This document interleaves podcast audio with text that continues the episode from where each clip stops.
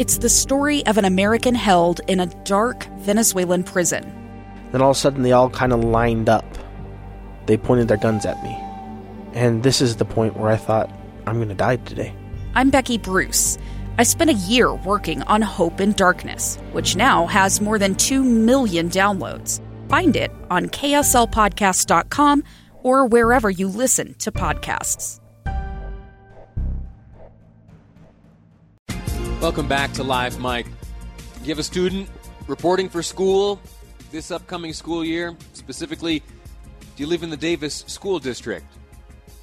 Have you been on the receiving end of uh, a plan which was sent uh, about three weeks ago. And that plan was uh, we're going to return to school. It's going to be pretty much as normal, re- reporting uh, for learning every day. Teachers will be there. We'll, of course, uh, adhere to certain hand washing and physical distancing and mask wearing uh, requirements. Uh, but the plan is that we're all coming back to school.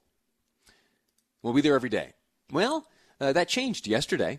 there was a, letter sent out that to, is addressed to Davis School District families. It's signed by uh, the superintendent, and it outlines a plan uh, wherein students will be reporting to uh, in class learning uh, two days a week two days of in person instruction and three days of remote learning. And there would be uh, an alternating schedule that uh, one group of students would report for two days.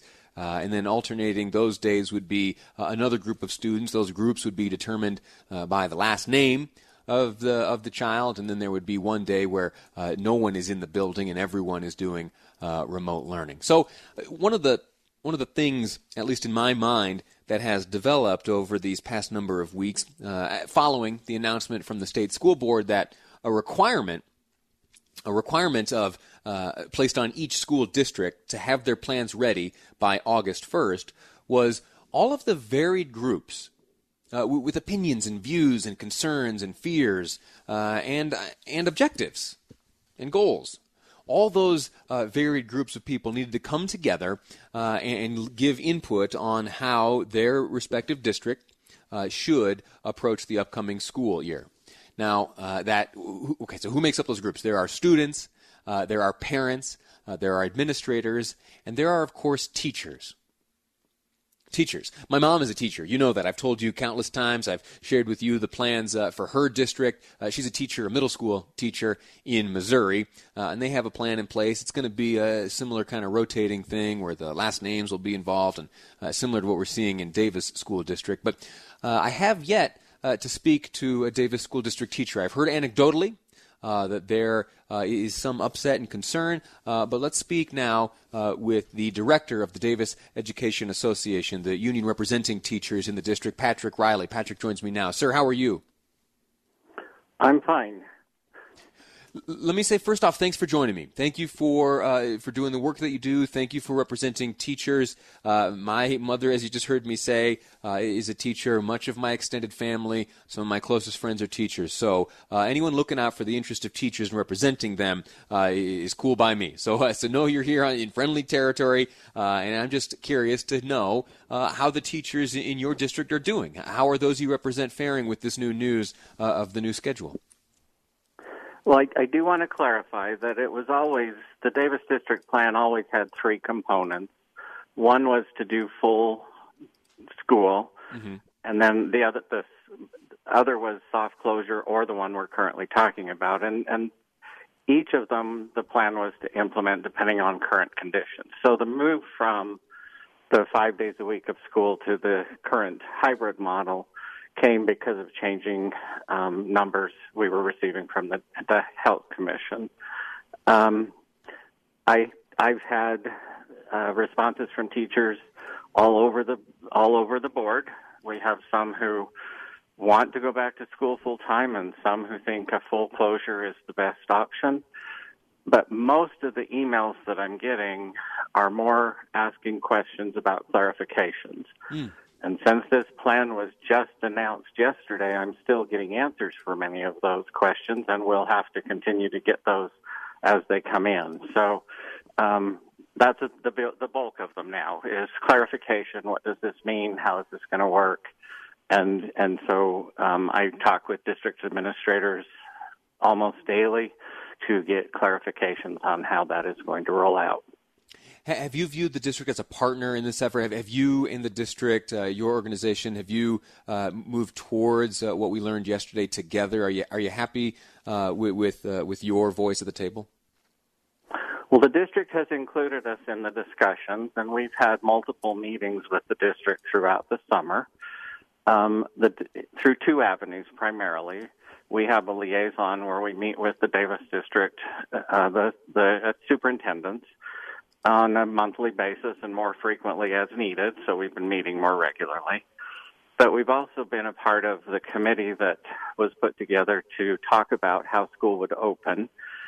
And most of those conversations, uh, we were lucky because the Davis County Health Commissioner was on that as mm. well. Uh, and so we had that input as well as um, the president, Yvonne Speckman, and myself speaking up for teachers, as well as custodial people and transportation and all the various groups. The focus there was how do we do whatever we do safely, focusing a lot on sanitizing, uh, distancing, which that's the biggest driving factor on this plan, is to try to maximize the ability to keep students farther apart from each other than we would be able to if, if all the students were in the school at the same day. I understand. So yes, we've been included in the conversations. Good, good. That's uh, that's great news. There is one question that lingers, I think, over uh, many of the districts, uh, not only here in the state of Utah, but across the country, and that is in the case that you as a teacher should contract the coronavirus, you need to then take leave.